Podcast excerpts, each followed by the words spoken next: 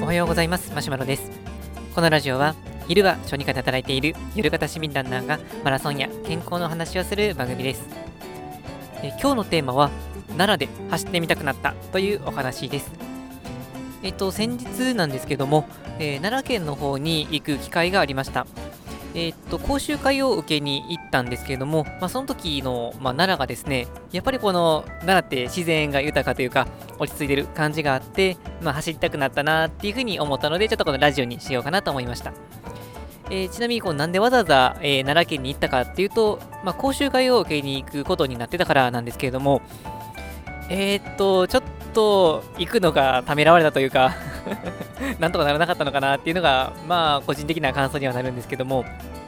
えー、実は感染症関係の資格を取るための講習会の一部になってまして、まあ、年に何回か行われているものの、まあ、いくつかを受けるという、まあ、そういうものなんですけど、まあ、いろんな各地で行われている、えー、まあ、そういう講習会で、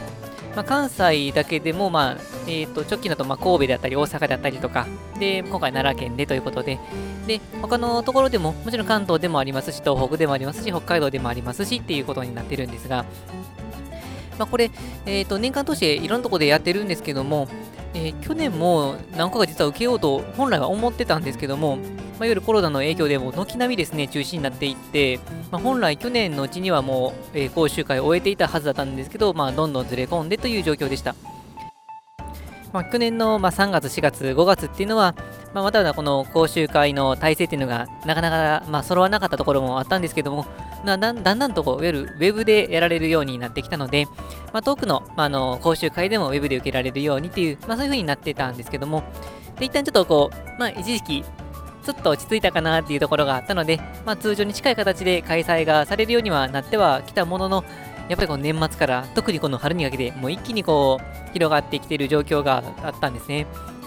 で、なので、まあ、3月の講習会っていうのは、まあ、実はもともとこう現地で開催される予定で、えー、その時は神戸で開催される予定だったんですけども、現地での開催はなくなって、まあ、それで、えーと、ウェブだけになったっていうのがあります。まあ、そういうこともあったので、今回の講習会も、ウェブになってくれたら嬉しかったのになと思ったんですけども、まあ結局は現地で開催ということだったので、まあ仕方なく、えー、まあ、車でもう誰とも会わないような形をとって、で、講習会が始まるギリギリまで車で待機してっていう、まあそんな感じで参加してきました。でただこうやっぱり奈良に、えーと、車で行って、まあ、その道中ですね、えーと、見てると、やっぱり奈良って、あのー、いいですよね。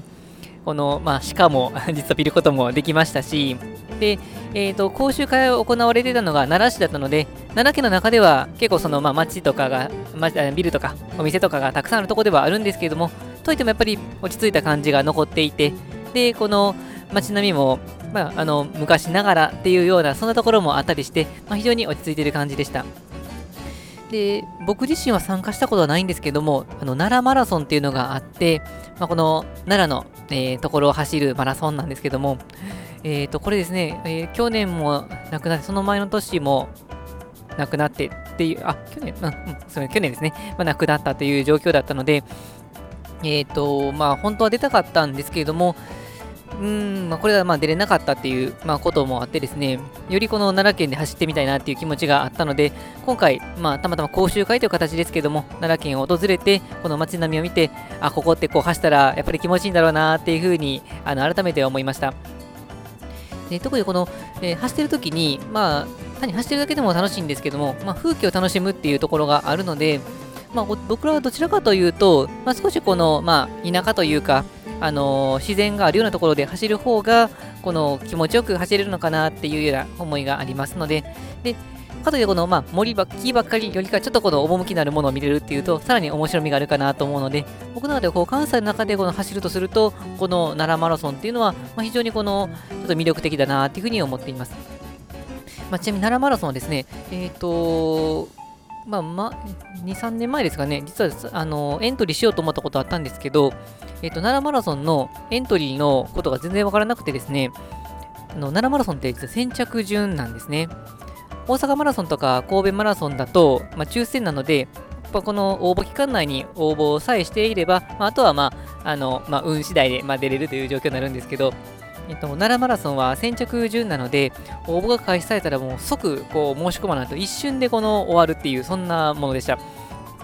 なので、この全然知らなくて、あのー、エントリーする、エントリーが開始される日ですね。確か夜の8時からエントリー開始だったと思うんですけど、まあ、その時点でもこの誰か友達参加しないかなと思って、あの LINE をして、出ませんか、出ませんかっていう風に LINE をしてて、返答を待って、結局その時も、あのまあ、ちょっと奈良はいいかなみたいな感じで、誰もこのあの一緒に参加する人はいなかったんですけど、まあ、仕方ないかと思って、まあ、1人で参加するかと思って、まあ、夜の11時から12時ぐらい、まあ、あのエントリー開始が4時間後ぐらいですね、に応募しようと思ったらもうすでに終了っていう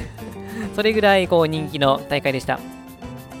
えっ、ー、と、なのでですね、今後はエントリーするならもうエントリー開始の時間の時からパソコンの目の前に座るかスマートフォンを片手もかもう連打してでそれでこのエントリーはしようかなとは思ってるんですけどまあ今年は多分ないかと思ってはいるのでまあ、できれば来年、難しいも再来年には開催されるんじゃないかなっていうふうには、ちょっとこう期待をしていますので、えーとまあ、なので今後、えー、エントリーできるという状況になったら、もうそのエントリーの日のエントリーの時間になったらですね、パソコンの前に座るか、それかもうスマートフォン片手にもう画面をこう連打しまくって、確実にエントリーできるように、もう対策を練っていきたいなというふうに思います。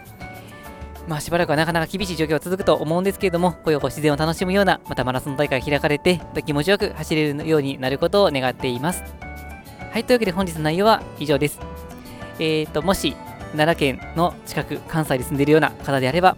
今度、開かれる時には一緒に奈良マラソンを走ってみましょう。それでは本日の内容は以上です。今日も最後まで聴いていただきありがとうございました。それでは、ランニングをこれからも楽しんでいきたいと思います。失礼します。